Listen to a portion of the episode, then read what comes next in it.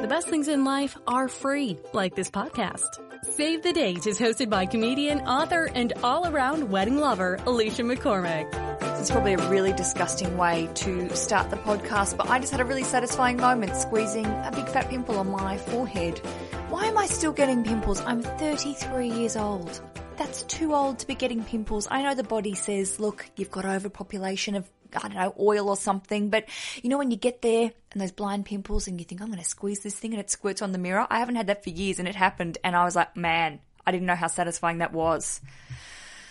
There we go. That's what's happening in my life. How are you going? I hope you're doing really well. I am delighted to be here hosting another fabulous episode of the Save the Date Wedding Podcast. This is a Q and A episode where I'll be talking all about the things that you've asked me. I've had some really nice and uh, complicated questions come my way. Quite, quite excited to be sharing them with you. I'd love to hear what you think as well. If you don't agree with one of my answers, I want to hear about it because I am not the wedding oracle. I'm someone with an opinion. I think I've got a good, a good sort of range of opinions having been around for a little while. But, you know, if you think, Alicia, I don't agree with you, you're wrong, tell me and I'll share it.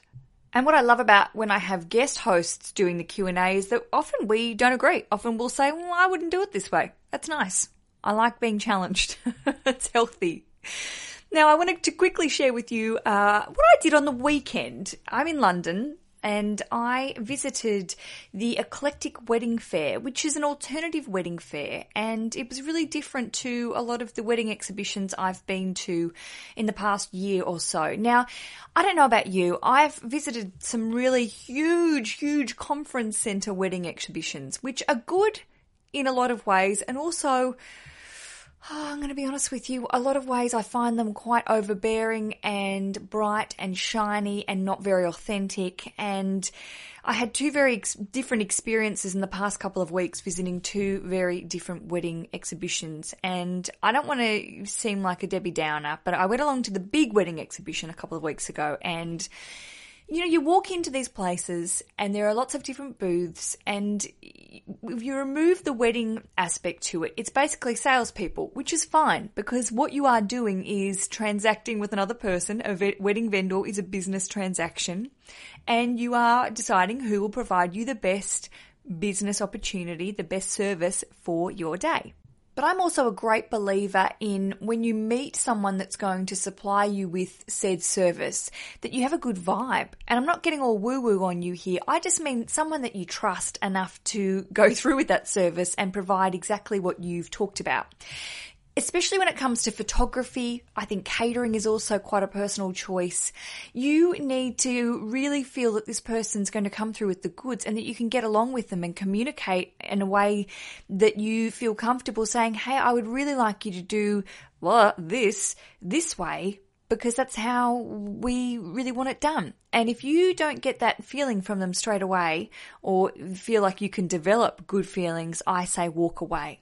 Now, when I went along to this really big, huge wedding exhibition, I tried to walk into these places and be in your shoes, feel like what it's like to be a bride or a groom walking in, having never visited such an event before, perhaps. And it is really shit sometimes. I'm going to be honest with you. I should probably use my vocab a little bit more creatively rather than saying it's shit, but it can be, it can be people sort of thrusting brochures at you, people offering you bizarro services. Like I sat and had a coffee at this, this wedding exhibition I went to a couple of weeks ago and it happened to be near a booth, and I'm I'm not making this up, near a booth that was full of sort of, in, in England they call them dolly birds. I would just say all these women look like they were from the Jersey Shore and they were really, you know, overly done, huge hair. I just wanted to ask them about backcombing. I'm always a big fan of backcombing, but perhaps a little bit too much. And they were coming around and offering brides and bridesmaids and mothers of the brides uh, a service where they put a little template up to your eyebrows and sort of airbrush eyebrows on. Now, I think having had quite a bit of experience with having hair and makeup done, this thing doesn't look good. It doesn't look great to have those sort of square gypsy wedding style eyebrows. Maybe it's your thing. Congratulations. If you can rock it, good. But I think they look quite fake and weird. And I was seeing all these women being enticed into this booth to have their, you know, eyebrows powdered and airbrushed on. presumably for free. And then, of course, once they've had their square eyebrows painted on, they're then given the big sales pitch by these sort of Dollybird women who want twenty quid or whatever it was to buy the special template to draw your eyebrows on. Now, I looked at that and I watched this for about ten minutes while I was drinking my coffee thinking, is this what we've come to? Is this why we're going to wedding exhibitions? A lot of the people that I spoke to at that exhibition, they weren't that happy. They didn't walk around looking like they were having a really nice time, which made me sad because if this is their special weekend with their bridesmaids and their mother and their mother-in-laws, you know, it didn't seem like the sort of magical event that they probably wanted it to be. I now I didn't talk to a lot of them because I left after about an hour and a half because I felt dead inside, but I got the vibe. You know, you can sort of watch people wander around like zombies, and that is not what I would want you to go through, really. Now, I'm not dissing wedding exhibitions. I think they're in a marvellous place to do your research, but just pick your battles. Depending on what sort of wedding you want, you need to pick the sort of wedding exhibition that you attend. And also, if you go to these these events with really open-minded views, then you're going to be fine. But if you go there and, and expect sort of something quite different, it can be full-on and not that pleasant. So when I went to the Eclectic Wedding Extravaganza on the weekend, it was in a very cool suburb called Shoreditch in London, which is sort of hipsterville, and but wonderful hipsterville. They're my people, even though I don't look like a hipster and probably don't fit in with them. I feel like I should be a part of that group. But it was in a rockabilly bar. It was full of vendors that took the time. I watched, I sort of stood around and watched these people talk to brides and grooms and grooms and grooms and brides and brides together for like ten or fifteen minutes. And that's what it's all about. It's connecting. It's finding a connection.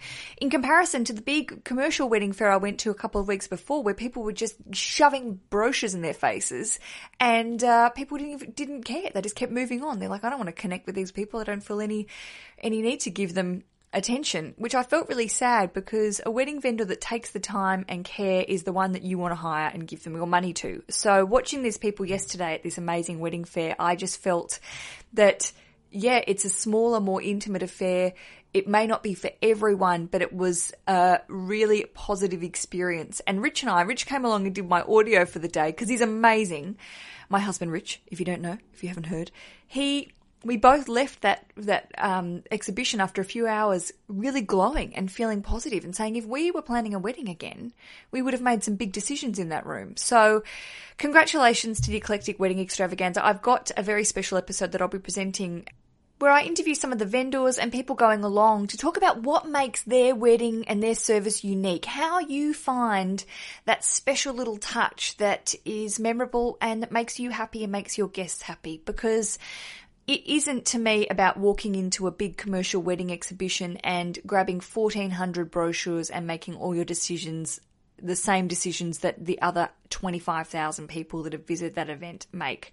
It's about finding that special theme, special moment that is you.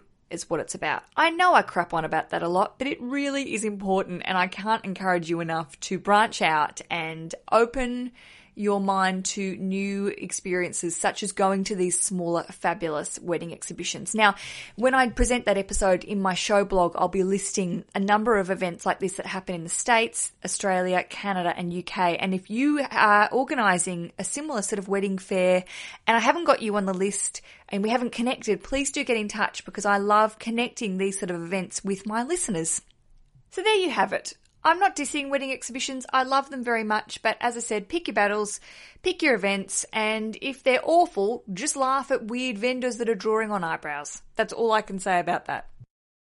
Double dare you. How about that? Go back to the beginning, start listening. They're all relevant. They don't date. I really try and keep the podcast time neutral so that you can listen in two thousand seventy-three and still, oh, what are, what are weddings going to be like in two thousand seventy-three?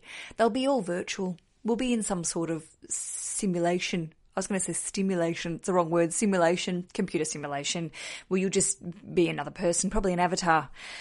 That's it. So I'll be still doing the wedding planning podcast, but from the planet Zoron, and uh, it'll be all mind control.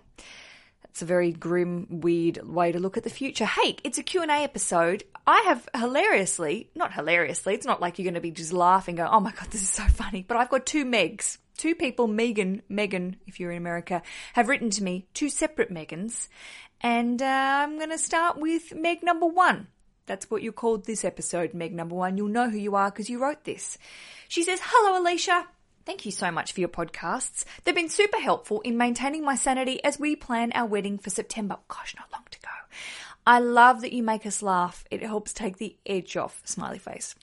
I'm feeling torn and wondering if you can make any suggestions on guidelines for wedding gifts as we have a unique situation. Now, I, I just want to make a side note. I think Megan's situation is unique, but I also think she shares it with a lot of other people because, well, you'll hear. Anyway. She says, I'm not going to make a big deal, a big spiel about gifts because people are spending a lot of money to get there. Craig, my future husband, is an Aussie, I'm American, and the wedding is Balinese. I love that. A destination wedding. We want to steer guests away from buying things. We don't necessarily want to have to post them back to Australia. That's a big, that's a really good point you're making there, Megan. But we also don't want my family, my American family, to give us checks. This happened at our engagement party and we had a lot of trouble being able to deposit the checks for various reasons. And I think uh, I understand those reasons, Megan, because it does cost a lot of money to cash checks in other countries, conversion fees, et cetera. She says, I listened to your podcast saying wishing wells are not ideal and we considered a fund for our honeymoon via a travel company. Only thing is that our honeymoon will be spent after the wedding in Bali since we're already there. Do you have any ideas? Any help would be amazing. Thanks so much, Megan. So, Megan, I feel like this is a really good universal question to answer because I think a lot of people are in the same boat as you. Now, I, yeah, I don't think wishing wells are necessarily, I'm not saying don't ask for cash. That's not my, that's not my opinion. I think cash is great. I think it's just the way you ask for cash. And I think the actual physical putting a wooden wishing well on a table at your wedding, you can just do better. Uh, if you've done it, fine. I'm not I'm not dissing it. I'm just saying I think there are more creative and interesting ways to ask for cash than a rhyming crappy poem put in an invitation. So my immediate thought when reading Megan's email is that she needs a way to perhaps, well, obviously, as she said, she can't have physical gifts because they will cost her a lot of money to get back to Australia. Now, I have no doubt, Megan, I will put money on the fact there will be people that will bring gifts, and that's lovely, and you'll have to be a bit creative thinking about how to ship them or shove them in a suitcase. I mean, the good thing about Bali is you can buy a lot of travelware, probably some fake Louis Vuitton. I'm not saying do that because that's bad. But, you know, it's the sort of place where you can buy a cheap suitcase and shove it in and probably pay fifty bucks excess luggage home. However, I really feel like the solution to this is to get creative with a gift registry, and not necessarily a gift registry that gives you actual goods. I... Rich and I used a service called Not Another Toaster. Now, I am no, in no way affiliated with this company. I'm just talking about my personal experience and how we went about going through our wedding gift registry because we were in a very similar situation. We got married in Australia. We'd already booked our honeymoon. We got very wily, actually. We used our frequent flyer points to purchase the flights. So they were, in a way, free. I hate saying that because we actually did fly a lot to get those points. And then we got some pretty good deals via Mister and Missus Smith, the hotel company. There was a, a deal going in our local newspaper run by Mister and Missus Smith, which I do know they run a couple of times a year worldwide, and that is a fifty percent off voucher. If you book via them, they run a lot of amazing boutique luxury accommodations, which are great for honeymoons. So we booked our part of our honeymoon accommodation via Mister and Missus Smith in Bali. We also went to Bali for our honeymoon and got an amazing deal and stayed in this place. It's called Amita's Villas, if you want to look it up, just to have a bit of a, a snoop. But it was a it was a, a place like I'd never been before, and it's crazy because we got it for such little money. But it was our own hut, not a hut, it's a hut makes it sound like it's in the bush. It's not, it's this amazing villa with our own private pool and an outdoor sort of kitchen lounge area that was covered, but you got the breeze and a butler. Now, we had no use for this man. He was lovely and we became Facebook friends. He's a really charming man, but it was like, oh, we don't need you. We appreciate you have a job, and we were trying to give him things to do, but we're not butler sort of people. I just, you know, That reminds me of Real Housewives, when they all go, when Yolanda from the Real Housewives of Beverly Hills, if you've never watched it, she's Dutch, she's very uh, good looking, but she will often get on her phone in her bedroom and go, Alfonso, I need you to come and get the ladder because I need to climb up to get the my special winter hats. I need you to bring the ladder to get my winter hats. These are the people that have butlers. It's not Alicia and Richard. The other thing, just quickly, that we did was we have an American Express credit card, and they run a deal with the small luxury boutique hotels of the world, I hope I've said that right, that if you book on your American Express credit card with one of their attached hotels, they are obliged to upgrade you to the highest room available that they have free. I'll find the documentation and add it to the show blog if you are an American Express holder and you want to look at that sort of deal. I'm sure they're still running it. And, you know, it really helped us in saving money, but also having a really wonderful, fancy experience that we probably couldn't have afforded to pay for in full. And the Ameri- American Express deal had us boosted up to another villa in, in, in our second location that we went to in our honeymoon. And they gave us a special platter and a bottle of champagne. And we felt really fancy, even though they knew and we knew that we weren't paying for that extra fanciness. Who cares? We enjoyed it. However, getting back to my point, sorry I rambled, but hopefully that information was helpful for you. We used the registry, Not Another Toaster, to register experiences that we wanted to have on our honeymoon. And then instead of just saying, can we please have some money? We said, hey, would you like to buy us this amazing dinner at this crazy, wonderful restaurant we really like to visit but can't quite afford to? So Not Another Toaster, and there are other, as I said, there are other registries that provide the same service, but I'm just going off this because I can tell you from experience, this is how it works, is that you can add an image and you can add a description, for example, a fancy dinner for two, and you can say, would you like to contribute twenty-five dollars or pounds or fifty dollars or pounds to that event? And then a guest can purchase that, that experience, and it sends a message to the couple saying, here you go, Ron and Gary have just bought you dinner. And then it's also really good because instead of just saying in the thank you note, dear Ron and Gary, thank you so much for the money, you can say, hey, Ron and Gary, we had an amazing dinner at this very fancy restaurant in Bali. We had such a lovely time. We had champagne and lobster. We've never had that before, but thank you for giving us that wonderful experience. I think the guests and the feedback from our guests when we wrote thank you notes to them was really positive. They got to see where their money that they generously contributed to us went. And it gave us something nice to write about in the thank you cards that weren't just, you know, thanks for the cash. So, Megan, I would say if you can consider doing that, it's also really good because I know Not Another Toaster, they have a U K, U S, and Australia, and I think Canadian from the top of my off the top of my head, hubs. So it's really easy for overseas guests to deposit using PayPal or credit cards. And also, if there's any trouble with transactions, uh, your guests or you can contact their local office for help. At the end of the predetermined time, I would say after your wedding day, you close the account or you work out a predetermined time, they close the account and they transfer the money to you. Hey presto, you've got the cash but not in a, not in a sort of grubby way. There it is, Megan. I wish you well and your beautiful honeymoon, and thank you so much for sending in your question. Can't thank you enough. The Save the Date Wedding Podcast, the number one podcast about all things wedding-y. This episode will forever be known as the Megan slash Meg episode of the Save the Date Wedding Podcast. The second question comes from a girl called Meg. No shit. Um, she connected with me via SaveTheDatePodcast.com slash connect. That's where you'll find my email address and a little contact form if you don't want to cut and paste the email into your email and write to me. I mean, it's not much of an effort, really. Whatever. So Meg says to me, hey, Alicia, in capital, she says, please help. Oh, I love these. My fiance's best friend has graciously offered to throw us an engagement party. She's a bit of a ball in a china shop. Her way or no way. She wants to throw us a party that is not really our vibe.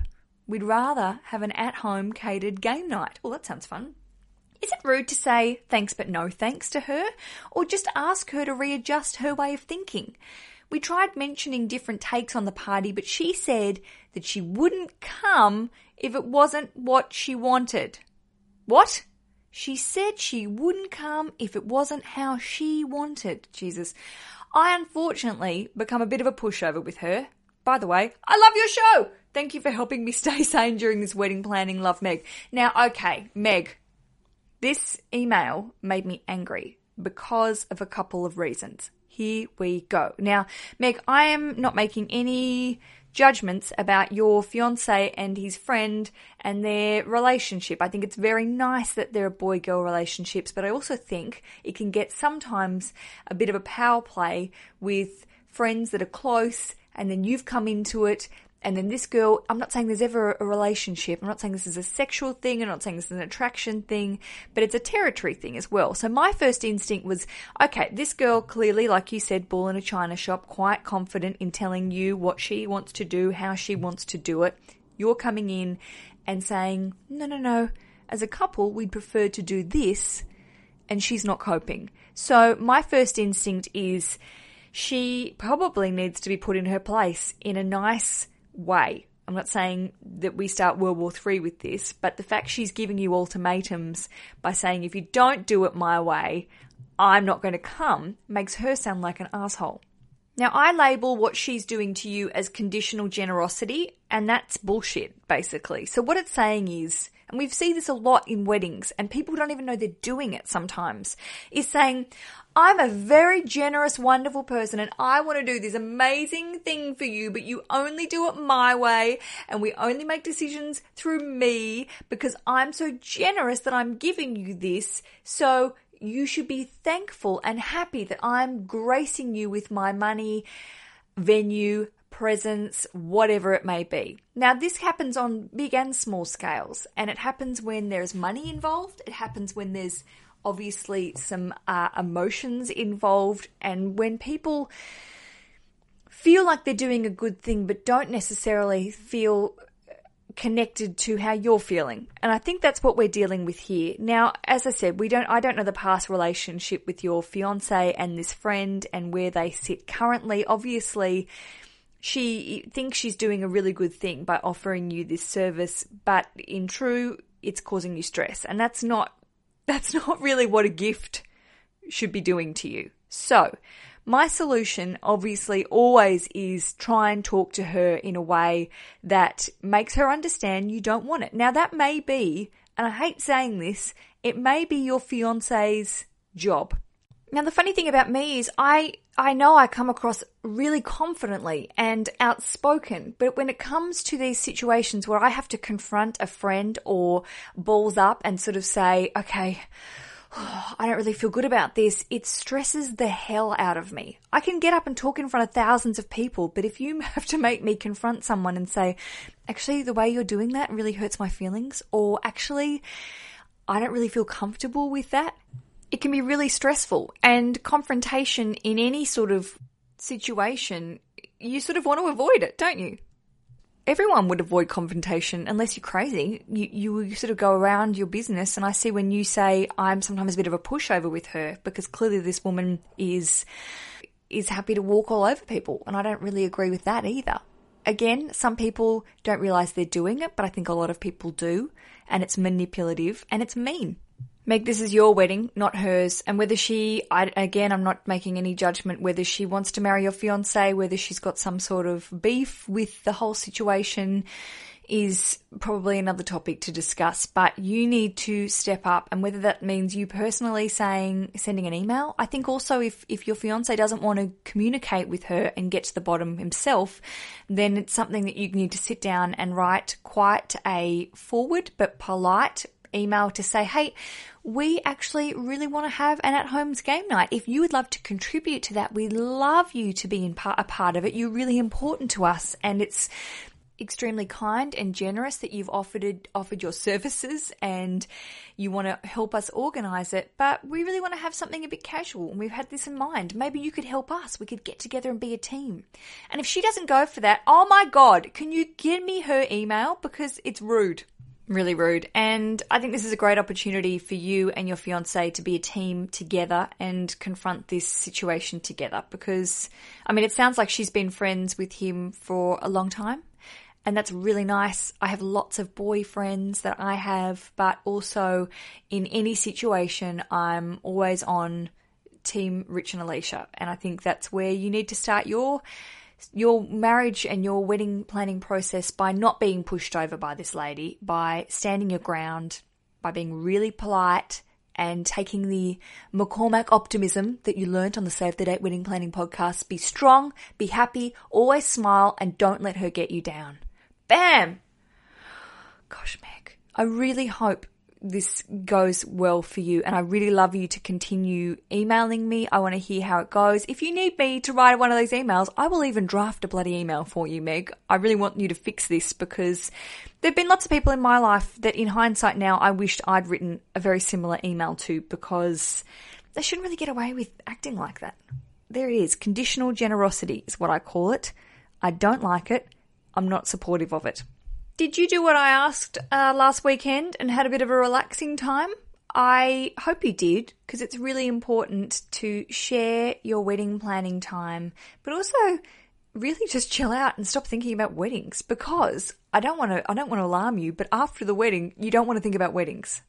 You you really don't. So I would like you, if you haven't listened to the last episode of the Save the Date Wedding Planning podcast, take a moment and listen, and I'd love you to plan and share with me. If you want to go to the Facebook page, I love hearing what you're up to. I listed, a, this week I listed a big long list of all my favourite T V shows that are on at the moment, and honestly, it's such a cool time for T V. It's it's when it's all happening. There is so much to watch and so little T V time that we um, are probably watching far too much T V as a couple, but it's really nice to go, hey, we're not talking about the podcast, or we're not talking about Richard's work, we're going to veg, and then we're going to go for a run together and pick a new cafe or restaurant to go to in time out, or one of these things. Do other stuff, and also take the time. It's all about taking the time for you as well. Don't let this wedding become the only thing that you talk about, the only thing you do, because from an outsider, it's pretty boring. When you're the guy or gal at work who just talks about their wedding nonstop, and that's all you talk to with your friends, especially friends that aren't engaged or in relationships, you don't want to, you don't want to overdo it. I, I can I can tell you from a person that's been in that place of being a single person, being surrounded by the people that are getting married. I was really happy for them, but I just wanted to talk about something else occasionally. And also the people that are, you know, had a wedding and done it all as well. They're very understanding, but also it's nice to keep the connection going with your friends. Go to a yoga class, do something together, go to the movies, and chillax and look after yourself. That is the most important thing. Thank you so much for sharing this time with me on the Save the Date podcast. It's such a delight to be in your ears and brain without sounding a little Hannibal Lecter there. And I'm really looking forward to next week, whatever that may bring for us together. Wedding planning, talking about weddings, more Q and A, and uh, a really fun episode actually on Monday. I'm calling it my mishmash show, because I've had all these ideas of things that I haven't covered that perhaps aren't big enough for one whole topic of their own. But I finally thought, look, let's just smash out an episode that covers some fun things that can, I think can really help you. So, and also be sure to visit save the date podcast dot com for all of my blogs that are attached to each show. Each show has a really long blog with lots of links, and I'd love for you to read them. Sometimes I, I write them and think, I wonder if anyone's checking these things. I hope so, because there's lots of information there and lots of ways to save time, money, and your sanity. Looking forward to talking to you soon. Take care and get in touch with me. Happy days. Save the Date Wedding Podcast. Don't plan your wedding without it.